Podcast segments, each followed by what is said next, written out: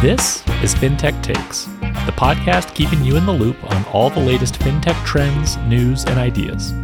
I'm Alex Johnson, creator of the FinTech Takes newsletter, your host, and self confessed FinTech nerd. Let's go! Hello! Welcome to a very special episode of FinTech Takes. My name is Alex Johnson, and my guest today is Sarah Kocianski. Um, Sarah, thank you so much for joining me. Thank you so much for having me. Honestly, it's a huge honor. I've um, I feel very privileged to have been invited. No, no, not at all. It's my honor to have you. And um, as I think you'll make clear in a second, I couldn't think of a better person to do this particular podcast with. So, to start with, if you could give a little bit of background for listeners on who you are, your background in the industry, that would be great. Of course, yeah. Um, so, I have been working in fintech for, I think it's over 10 years now, which is um, slightly crazy um, and really ages. That's a long time in fintech, yeah. exactly. And I started out working for a fintech. Um, my background has always been research, analysis, insights. So I've worked on the side with product teams, with marketing teams, doing product market fit, competitor analysis, market scanning, all that kind of good stuff. Um, and then I moved from working in a company to working for companies that look at fintechs. So did some time at Business Insider Intelligence running their fintech team. And then I was at a company called 11FS for, for three years. I was their head of competitor strategy. They're a fintech specific consultancy. So had a great time there. Did a lot of podcasts. Uh, so hopefully I remember how it's done. And then more recently, I've gone freelance. So um, I work for myself as a fintech strategist. I work with a huge range of clients banks, consultancies, startups, some fintech, some financial services, some e-commerce. Um, I like variety, uh, and on the side, I do a bit of writing for people like Forbes as well. So um, I'm quite hard to get away from. Actually, you can find myself in a lot of places quite hard to get away from is uh, something I resonate with very much because I uh, the amount of content I put out, I honestly feel bad sometimes where I'm like, okay, I'm sorry, I'm sorry, I have like one more thing to say. So I very much feel you on that. Uh, for everyone listening, I will make sure to share when we post this episode Sarah's Twitter handle and other contact information. So make sure to get in touch with Sarah if you have consulting things that you'd like to talk to her about. But we today are going to get into a topic that, uh, Sarah, I think you and I, we share sort of a research background, analysis sort of background. And I think that a topic I'm really interested in getting into, and that I know you've been looking at as well, is consolidation, right? And I think that it's not surprising to anyone who's listening that we are probably going into a period of significant consolidation and contraction within the fintech space. And I think that's largely just driven by the sort of changing macro environment. We've sort of snapped back from boom years over the last three to five years in terms of funding going into fintech and new founders creating companies and just the footprint of fintech expanding dramatically to a period of contraction where, due to high interest rates and sort of larger macroeconomic concerns, the amount of money going into fintech has slowed. It hasn't stopped, but it's certainly slowed. And that's, I think, going to leave quite a few fintech companies in a position where they're going to have to make some hard choices. And the benefit for others in the ecosystem is that if you have some dry powder and potential interest in acquiring a fintech company, whether it's for its technology or its product or its customer base or even just the team itself, now's a good time to go shopping. And so I what I wanted to do Sarah is to kind of bounce around some different areas within the sort of M&A landscape within fintech and just sort of talk it out and get your perspective. Does that sound good? Yeah, that sounds great. Okay. And as I sent you a message on last night, I was hoping to frame this discussion using a game show that I really like, Jeopardy, and was amused to learn that across the pond, that's not exactly a game show that you're familiar with. I don't know if it's just me or if it's us generally, but I, when you sent me the, the notes back and, and, and I said we're going to take a Jeopardy format, I panicked. I like, what, what is Jeopardy? And and I asked my partner, and he was like, "Oh, I, I think it's a game show." And I was like, "Oh goodness me." Um, so then the time I had dedicated, you know, I set aside some time this afternoon to do some research because that's my background. I didn't do any research on fintech M&A. I did a lot of research on Jeopardy. I have yet to see any, so that's what I'm going to do after this. It's like five o'clock in the evening here, so I'm, after this, I'm going to go and I'm going to find some old episodes on YouTube and find out what it's all about. Excellent. Okay. Well, so um, this is great. And I will put your mind at ease and tell you that I won't make you answer any of these questions in the form of a question. We won't do that. There won't be any bidding. Uh, and I certainly won't be paying out any dollar prizes, I'm sorry to say. However, I did want to organize our discussion in sort of a Jeopardy, Double Jeopardy, Final Jeopardy round. And so that's what we're going to do. So, in my best Jeopardy voice, this is FinTech M&A Jeopardy. Okay, so um, when you watch an episode, that'll become clear what I'm talking about. Our first uh, Jeopardy round is going to be based around the fintech landscape. And what I want to do is hop through some different areas within the fintech space that might be kind of ripe for consolidation and uh, acquisition and just get your thoughts on some of these different areas. So, our categories are buy now, pay later, neobanks, banking as a service, verticalized fintech, boring back office infrastructure, mortgage and prop tech, and wealth and investing. Sarah, as the guest on today's podcast, you have command of the board, so please make a selection. Okay, so I think we should start with banking as a service because it was like one of the hottest areas of fintech over the last couple of years. It's something that, I mean, I'm guilty of it as well. I write about it a lot because it gets a lot of attention. But I think one thing just to point out is that here in Europe, we have a slightly different definition of banking as a service. And this is one of the reasons that I think the whole area is ripe for consolidation because banking as a service can mean so many different things to so many different people and so many companies looking for VC funding and WENI funding really in the last few years said, oh, yeah, we're banking as a service, we're banking as a service. So if you just type that into to Google, you'd find hundreds and hundreds of companies. So that's one reason why I think it's ready for consolidation because there there are so many companies in the space, mm-hmm. and it's just a really crowded market.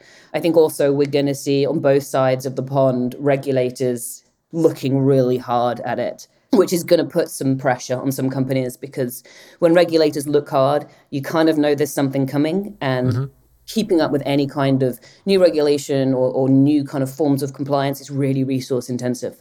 Even if you're the biggest provider in the world, you're still going to have to dedicate a significant chunk of time, money, people to keeping up.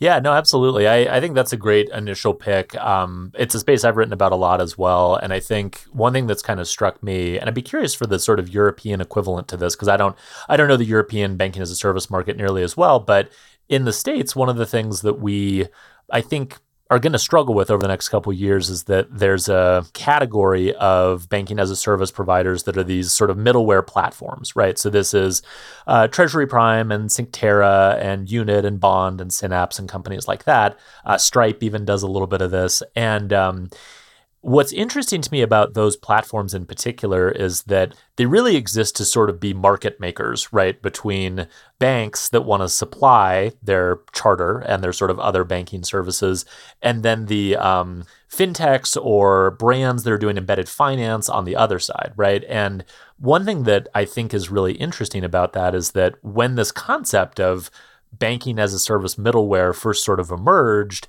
it was during these like boom times where like every company is going to be a fintech company. You know, neobanks and B2C fintech makes a ton of sense. Every community bank is going to want to get into banking as a service because look how profitable it is for these small community banks under $10 billion.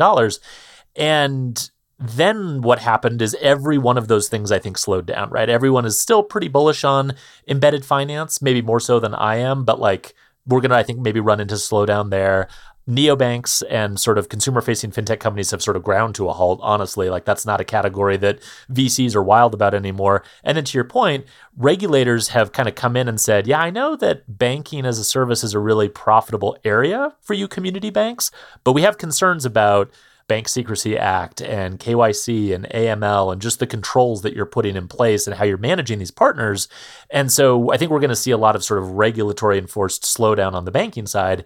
And so, both on a supply side and a demand side, I think the picture is a lot less rosy for these platforms than it used to be. And I, a question I kind of constantly ask myself is how many of these platforms do we really need in the market? And how many is too many? Yeah, I completely agree. And, and, and there is a certain amount um, of, of similarity with the way it works in Europe. Just the really easy way to explain it is that most of the providers BaaS providers in Europe do not have banking licenses, nor do they need them. You have to mm-hmm. be regulated in order to offer any kind of financial services. So the third parties, the fintechs, have to be regulated. But that's classically done on a much lighter regime, like an electronic money license or a payments provider. And then the people supplying them with services are typically not banks either.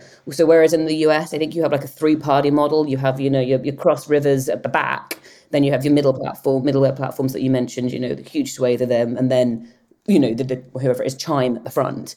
In Europe, it tends to be much more of a two-party model, and that bank license piece is mm. is less common. That said, we've got a couple of BaaS providers that have actually just got licensed um, in Europe in the last couple of weeks. Griffin is one. So that's going to be interesting. But I completely agree that the middle layer is crowded. It's just overcrowded. It just is. And the problem I think that they're going to face is that customers, would be customers, are totally overwhelmed. They have no idea who to choose.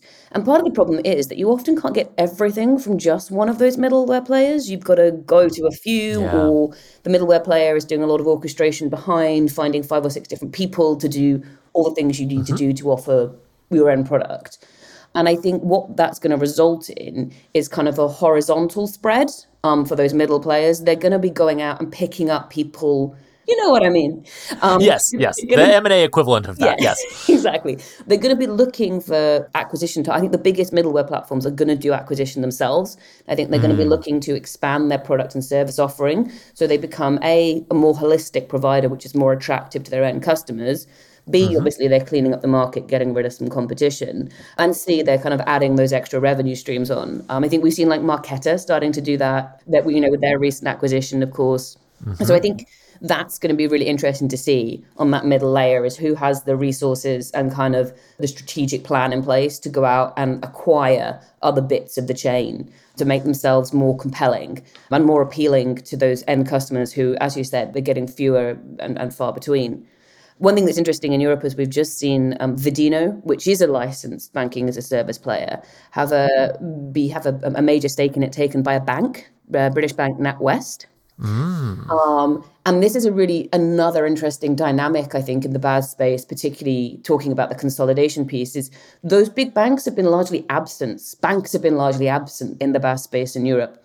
And I think as the banks move in, they're obviously going to prove slightly more appealing. Like if somebody says, it's all right, we've got licensed NatWest Bank behind us, you're going to go as a would be buyer. Oh, great. we'll go for them then. And that further pushes those kind of uh, you know those, those other providers that make you know into a corner really but also having that big bank behind you really helps the regulation piece right natwest is a big established bank it's not a small community bank it knows compliance it can do compliance and it's got a lot of resources dedicated to compliance. So, you know, it will help with that. Whereas I think, you know, particularly in the US, a lot of those smaller banks that have really made money out of it, they've never had to deal with this level of compliance before, which is why they're struggling. Yeah, I think that's exactly right. And I'm glad you mentioned the bank's role in this because I also see a potential for them to sort of eat up the stack, right? Because a lot of the value of these BaaS middleware providers, from my perspective, is hey, you don't want to work with a bank directly, right? Like that would be insane. Like this tiny community bank, like you don't want to talk to them. You don't want to have to like integrate with their tech stack. Like you don't want to have to just deal with them like on a day to day basis. So we'll take a lot of that off of your shoulders. Some BaaS platforms have sort of different philosophies around how much they take off and then how much they sort of leave you to do with the bank directly. And I've written about that in my opinion on that before. But I do think that an obvious avenue of potential consolidation here is some of the more ambitious and well funded banking as a service banks just going, well, why don't we just get better at the stuff that these platforms do? Like we could do, we could have a better tech platform for this. We could have more of an API focused platform for them to plug into. We can build sort of better like business development uh, functions so we can work better with these fintech companies and make us less painful to deal with, you know, on and on and on. And you do see, I think, some of that happening. There are larger banking as a service banks like Cross River that are like raising money and trying to like basically invest that in technology and becoming more of that platform provider. And then you see sort of newer banks to the space where someone comes in and buys a bank charter or starts a bank with the intention of turning it into sort of a tech first banking as a service bank. So that's like Column, or I think uh, Jackie Reses, formerly of Square, is doing something kind of similar with the bank that she acquired. So those are, I think, other avenues that are just going to put more pressure on this banking as a service space as well. Yeah, just something that always blows my mind is the idea of acquiring a bank. Like in Europe, that would be. Is that funny? Yeah, I mean, there are some places. Like, for example, in Italy, Italy has a much, much more fragmented banking system. There are many, many more players, but like, mm-hmm. we'll get onto this maybe. But the idea of just acquiring a bank for a license.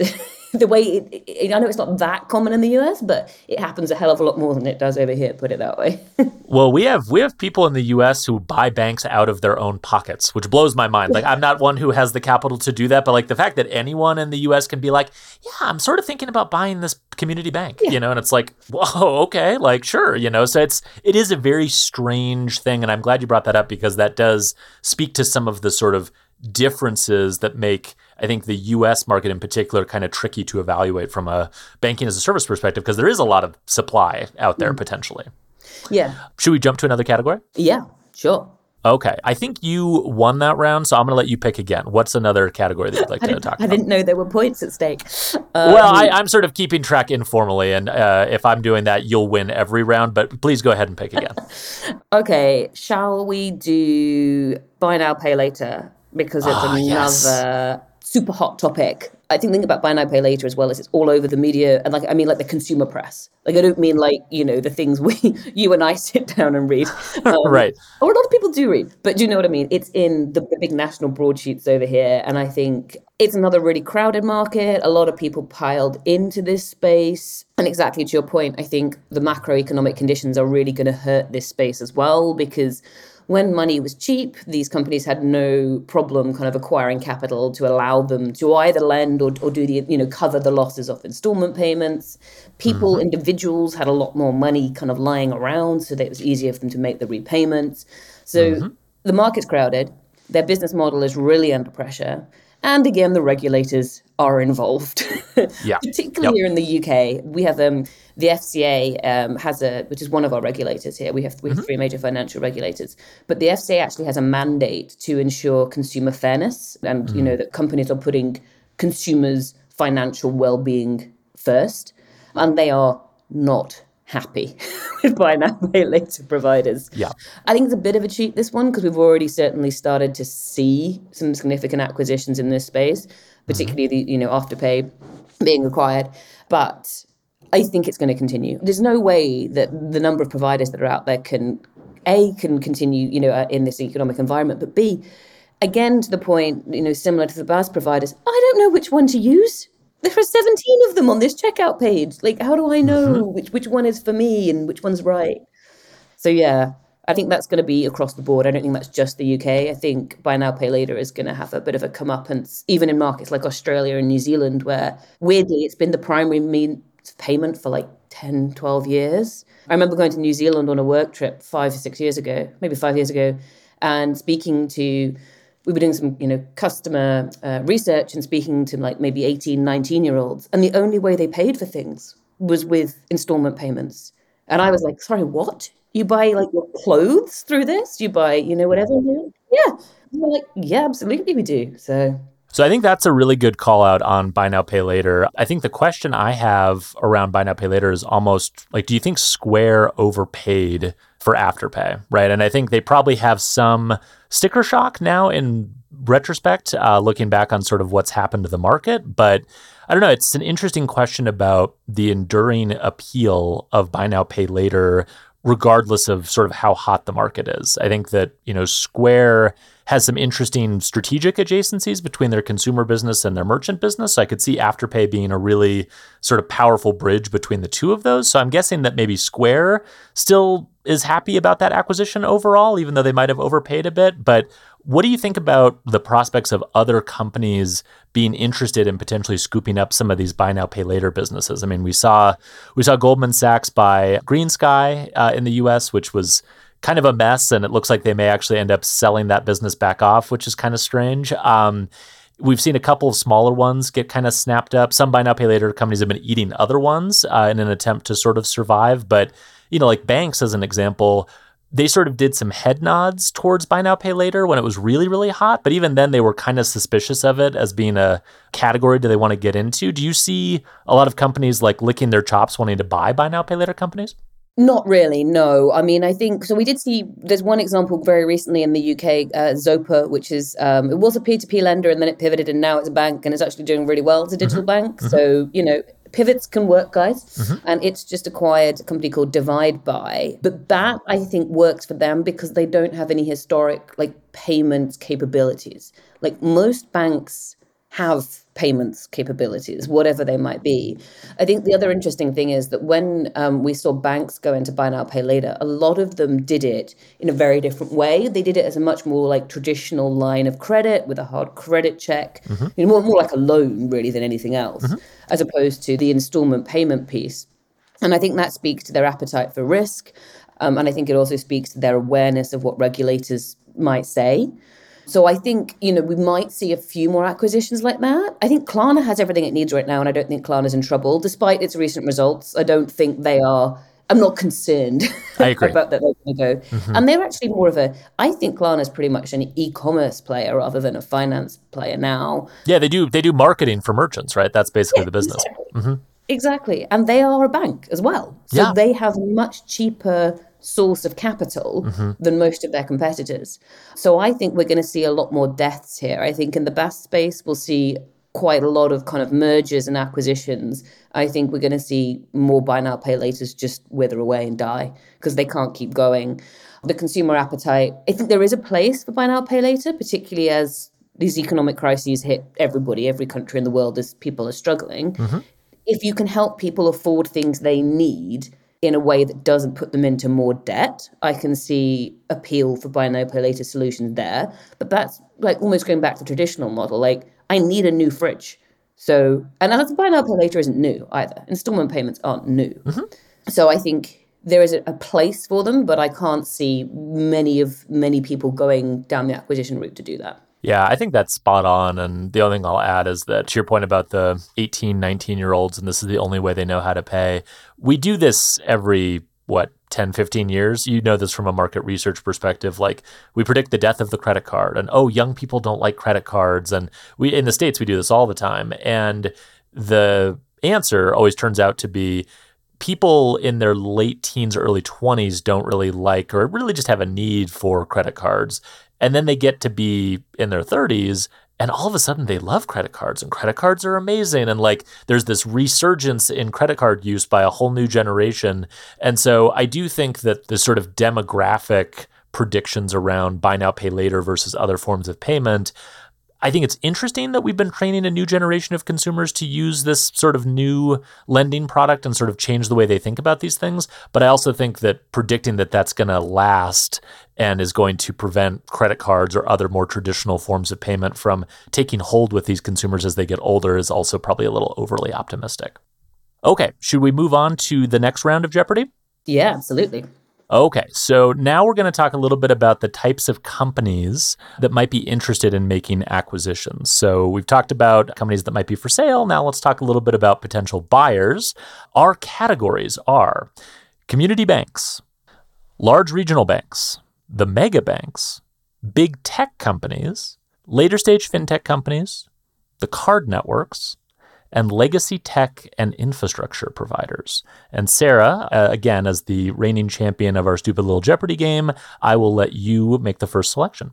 So this is a tough one.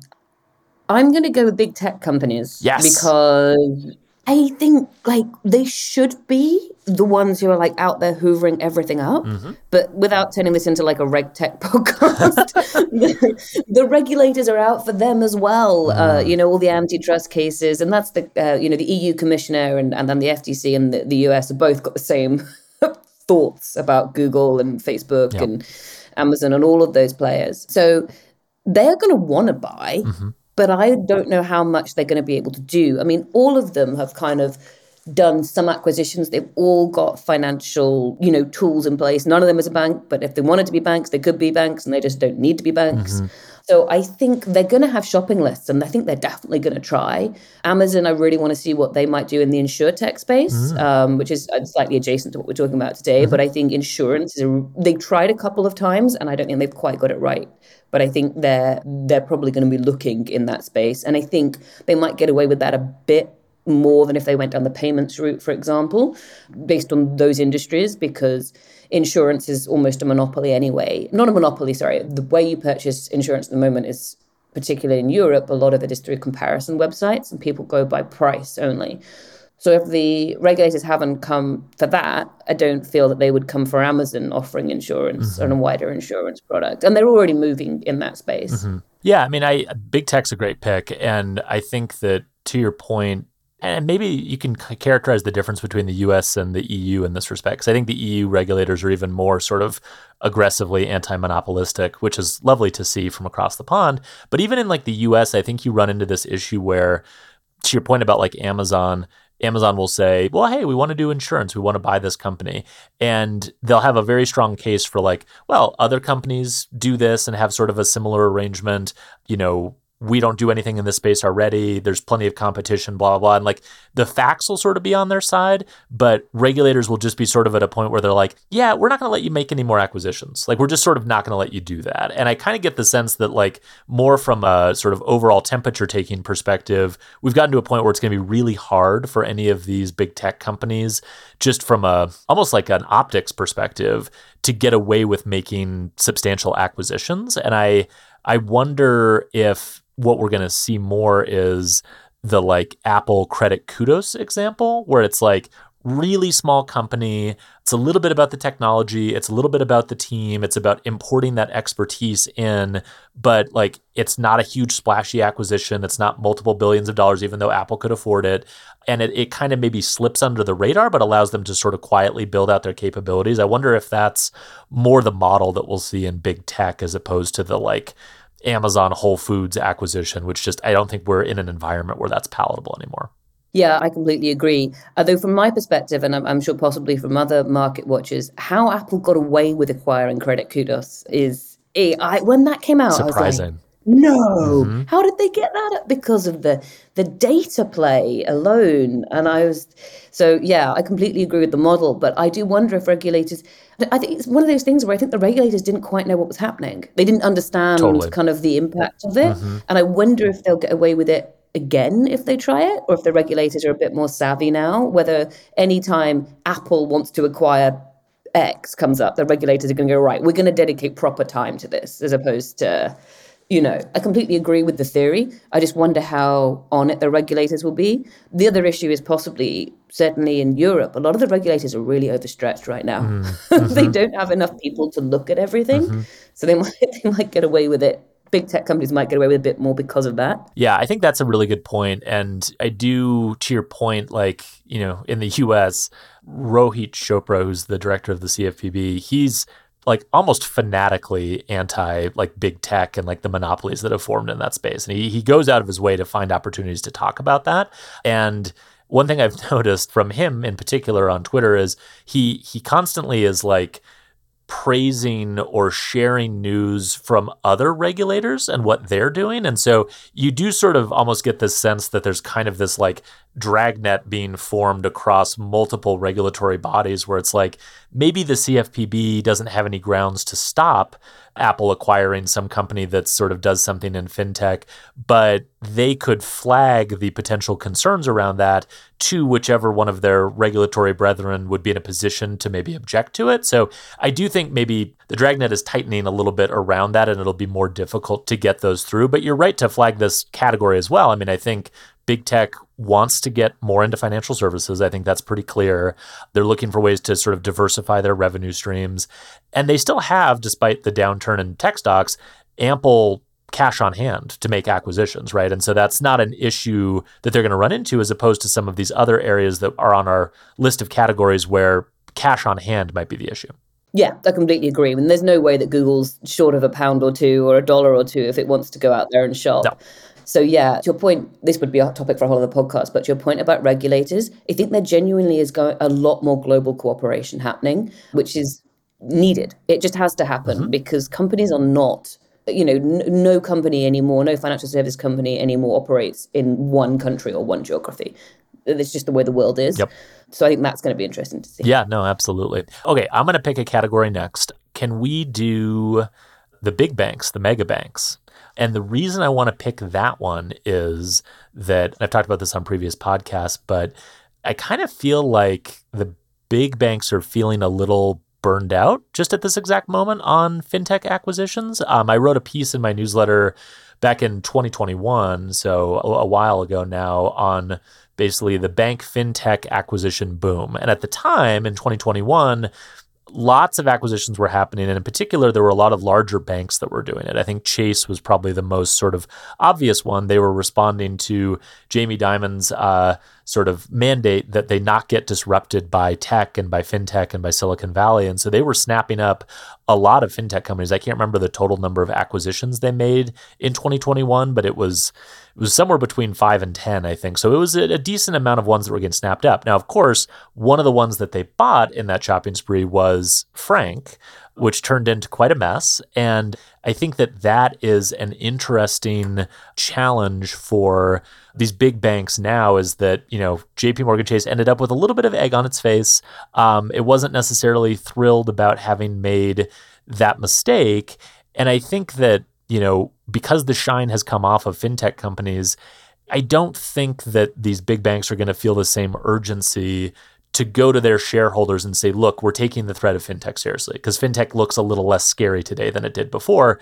And I think the thing that's motivating a lot of other buyers potentially is the the discount in price and the ability to scoop these up for a deal the mega banks, I don't think we're ever super worried about price. I don't think that Chase, like, I thought it was kind of silly that, you know, Chase seemingly was trying to buy Frank just to get access to its email list. Like, that seemed like a bit of an overpay just to get an email list to me. But that I think that also speaks to Chase's budget and what they can do from a monetary perspective when they feel motivated. So I don't think the discount in prices is going to motivate large banks as much as you might think.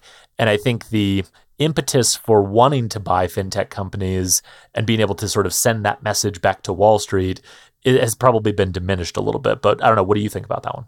Oh, I completely agree. Just as an aside, possibly slightly controversial opinion, mm. I have a huge amount of respect for the founder of Frank for getting away with that. It was brazen. Mean, it was brazen. You have to give her that. Yeah. And there's many a founder who said many similar things, and you know, I I have a lot of respect for her, but that's by the by. I completely agree with you. I think the mega banks. The, I think the other thing is the mega banks don't really need to, you know, from a from a competitive threat perspective. Mm-hmm.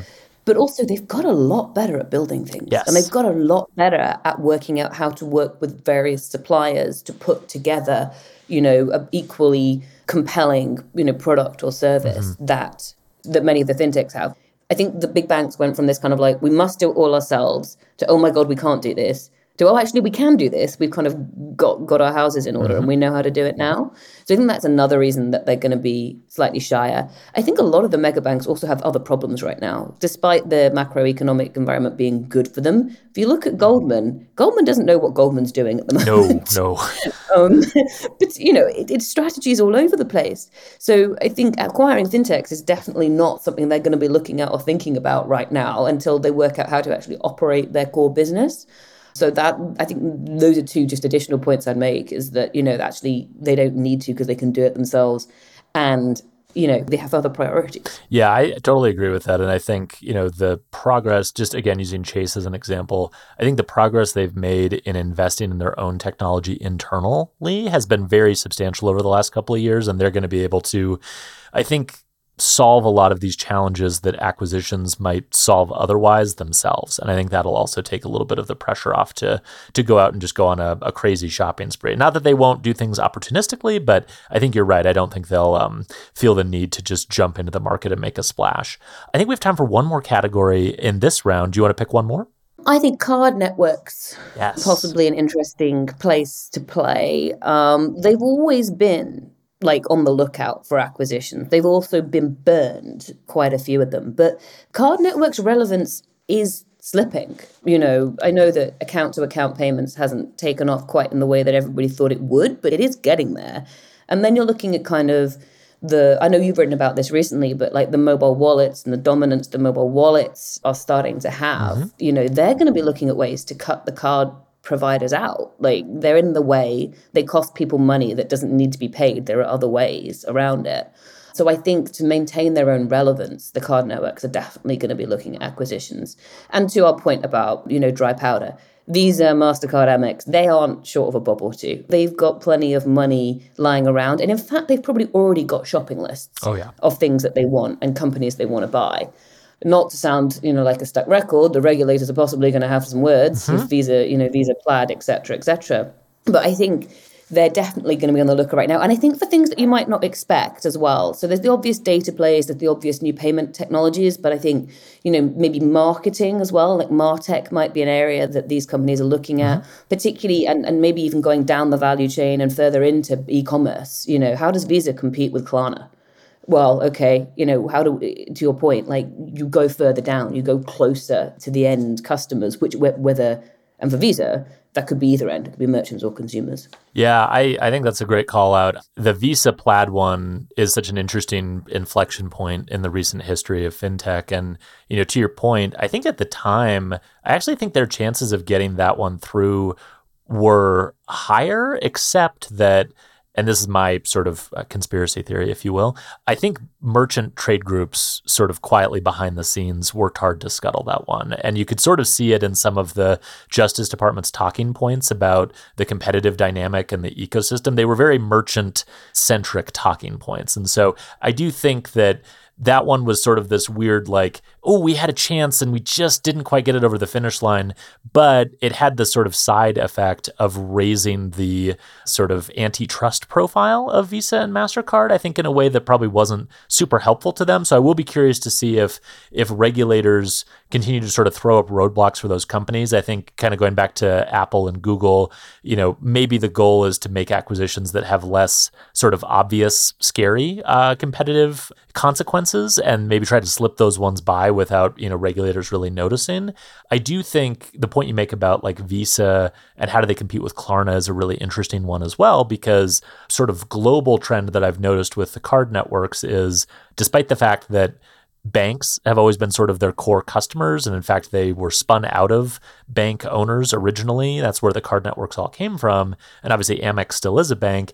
I've noticed that Visa and MasterCard are increasingly sort of making their banks kind of mad at them and doing things that are to the benefit of the network and to the benefit of merchants and to the benefit of keeping Visa and MasterCard at the forefront of commerce enablement but are not always great for the issuers. And that could be, you know, the special arrangements that they have with Apple for Apple Pay, could be the things that they're doing around, you know, crypto or around sort of other alternative payment rails. But I do definitely think that there will be more antagonism between issuers and the card networks. And some of that may end up coming from some of these acquisitions that are ones that are, again, good for the future of those networks, but maybe somewhat at competitive odds with the banks that are a part of those networks. Yeah, absolutely. I mean, the banks don't want to pay the networks any more than the merchants want to pay the networks. So if they can find a way to, to, to you know, to get get around that, they absolutely will. I just think one example I saw recently of kind of a network acquisition was Amex acquiring Nipendo. Mm. I may be mm. saying that wrong, mm-hmm. but Nipendo. Now I think about it, well, that's a B two B payments platform, right? That helps businesses make payments more easily, more efficiently, et cetera, et cetera. Well, that's an interesting string to Amex's bow. You know, if you think about what their traditional core customer base has been. Mm-hmm. So yeah, I think just you know that just add further proof to the idea or further evidence to the idea that they're going to kind of go stealthily around what you think might be the obvious targets and sort of suddenly turn up somewhere else in an area or an industry that you weren't quite expecting. But that when you think about it, they've actually got a lot of core competencies that, that complement that what area, whatever it might be. Yeah, I think that's right. And I'm glad you flagged Amex in particular because I think they are one to watch. They've made a couple of smaller acquisitions, like you said. I think the last big one they made was Kabbage, which I think ended up being kind of a mess to deal with just based on the timing and sort of what happened in the small business lending market but they've been kind of quiet. They've made a couple small acquisitions. They've also had a lot of like interesting fintech partnerships. And so I do think, kind of going to your earlier point where you said some of these companies have a shopping list. Amex strikes me as one that has a very defined shopping list. And who knows if the timing and the price will be right? Who knows if regulators are on board with what they want to do? But they strike me as one that probably has a plan that they're waiting to execute. I just really hope that one of their acquisitions is somebody who can make their mobile app better because my goodness, Amex's app and Amex's digital cust I don't know if it's the same in the US, but the way that you have to interact with Amex online makes me want to bash my head against the table in a, on a regular basis absolutely kills me. So, you know, if anybody from Amex is listening, that would be my advice. Think about what you can do with your digital channels and your, you know, customer engagement process, please. that is a very like 11FS. We've tried all of these apps and we know what we're talking about type of uh, rant. I love that. I just have too many bank accounts now. It's oh, ridiculous. Oh, but trust yeah. me, trust me. I my wife constantly gives me a hard time about like she's like another debit card arrived for you. I'm like, oh yay, this one, you know. And she's like, please, please stop. Like when you die, I'm gonna have just a nightmare on my hands to deal with. But that's a future Alex problem, not a present Alex problem. Okay, we have now made it to Final Jeopardy, and Sarah, this won't mean anything to you, but for Final Jeopardy, you get the opportunity to both answer a question and to give a level of confidence as to your prediction. So, in Jeopardy terms, the amount of money that you've earned over the course of the game is how much money you have to risk on this question. And so when I ask this question, both give me your answer and then your level of confidence. And I'm asking a very difficult, kind of out of the box question. So it's okay if your level of confidence is, is very small. But um, you ready for Final Jeopardy? Yeah, absolutely. Okay. What is your one wacky outside the box prediction for a fintech acquisition that we may see? And again, this is not a definitive prediction. This is asking you to go a little bit crazy, but like outside the box, what's an interesting one that you kind of are thinking of or has occurred to you that you kind of can't let go of? Okay, Revolut. Yes. Um, and I would say low, possibly low to medium. okay. All right. So you're wagering some money, but not all of it, certainly. Yeah. So hear me out. I think that Revolut has done an awesome job of acquiring customers. And I think it's done an awesome job of pulling together, like rebundling, if you mm-hmm. like, a load of services in one place. But I think it has huge problems under the hood. For example, not filing your accounts, you know, until they're two years late and then them containing an auditor's warning Yes. is a bit of a red flag. Mm-hmm. Also, the CEO has taken a lot of his own money out of the business in the last funding round. Like he isn't, I mean, he's still hugely invested in it, mm-hmm. obviously, mm-hmm. both, you know, emotionally and financially.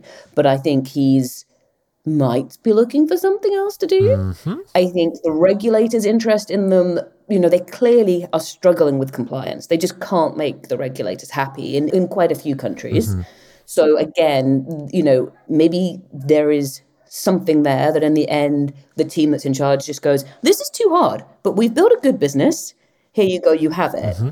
I will say that their valuation, their last valuation was one of the more more ridiculous ones Yeah. that we saw in a swathe of ridiculous valuations. So mm-hmm. you know, there'll be the, the weighting between like holding off to get close to that valuation, which I don't believe they would, and kind of how quickly do we want to or need to get rid of the business. But I just think it's they've had enough time and they've not quite got it right. Mm. So where do they go from here? And I think maybe just selling the business to somebody, or even, you know, and this is a low confidence rating, but breaking it up into different bits and selling different bits to different people. But we'll see. The Revolut fans are not huge fans of me anyway, so we'll see what they say to that. Well, at least if they're not fans already, then you're not taking too much of a risk of making anyone uh, more mad than they already are. I I think that's a really good prediction. I think it's interesting. I, I've written about Revolut recently in my newsletters. I won't rehash my thoughts on that, but I think you know good acquisition targets. One way to think about it is ones where there's value to be had, but the like controls and ability to run the business are still lacking and kind of can't get put together. And so I think I think that's an interesting one to flag. Um, okay, I'm gonna do mine. Um, a- and uh, th- this is uh, one where I really don't want anyone to be mad because I do like this company a lot and I have a lot of confidence in them. But going back to banking as a service and banking as a service platforms. I kind of wonder about like Synctera as an example. And the reason I think that's potentially interesting is they have done a lot of work to assemble this sort of multi-sided marketplace of like banks and fintech companies. But as we've talked about, it's just a hard business to be in. And I think I don't know how much room there is in the market. I think the sort of energy and enthusiasm that was driving banking as a service is kind of cool, as we talked about. But I do think there is sort of interesting, durable value to be created by having networks that connect banks and fintechs and others, right? And to that point, I kind of wonder if an interesting potential acquirer would be someone in the sort of aggregation consumer business like a NerdWallet maybe or someone like that where it's like hey we already have sort of a network of consumers and financial services providers. What if we sort of built out more of a network so that we had banks and fintech companies and consumers? And the sort of center of it was this really like innovative marketplace of financial products that we could like create and kind of spin off. I think there's more value to be sort of realized out of that. And I wonder if sort of an out of the box acquisition in the banking as a service space might be in the cards. I would say my, my confidence level is still fairly low, but that that's my thinking. Well, it's not unheard of if you look at the SoFi, Galileo, you know, the plays that they've made in that space. Mm-hmm. Like it's not it's not wild. right, right. Well, and, and that's an interesting counterexample in a way, right? Because I wrote about SoFi not that long ago, and the Galileo one was an interesting one because it felt like the strategic adjacencies and the value of like becoming the AWS of fintech, which I think is how they sort of described it, probably made more sense on a whiteboard than it's actually making in practice. Like running fundamentally different businesses under the same roof is sort of hard. And I, I wonder if, you know, and even like Galileo's other fintech customers now have to reckon with the fact that like SoFi, their competitor, is the owner of Galileo. So I think there's some sort of interesting competitive challenges with that one but yeah, it feels like there has to be some interesting strategic adjacencies with banking as a service because I think there's been a lot of value built there. But as we've talked about, I just don't see I don't see no acquisitions happening in that space. Put it that way. Absolutely, I completely agree. Awesome. Um, Sarah, to end, can you tell us where we can find your work? You mentioned Forbes. Um, I'm assuming you're on Twitter as well. Uh, where can listeners find you? Yep, absolutely. You can find my writing on Forbes um, and a few other places. you type my name into Google, you'll find my blog posts come up quite a lot. I am on Twitter. I haven't abandoned ship yet, purely because I tried Mastodon and I didn't understand it. So I've, I've stuck with Twitter. I'm on at Sarah Kocianski. It's just my name, all one word. Awesome. Not giving up on Elon Musk yet. Okay, that is uh, that's fair. I'm the same. I'll probably end up going down with the ship. Thank you so much for joining me. This was a ton of fun. Thank you so much for having me. It's been a real pleasure. Thank you for listening to this episode of FinTech Takes. Stay up to date with emerging companies and the latest FinTech trends by subscribing wherever you get your podcasts. And if you love FinTech Takes, please tell a friend.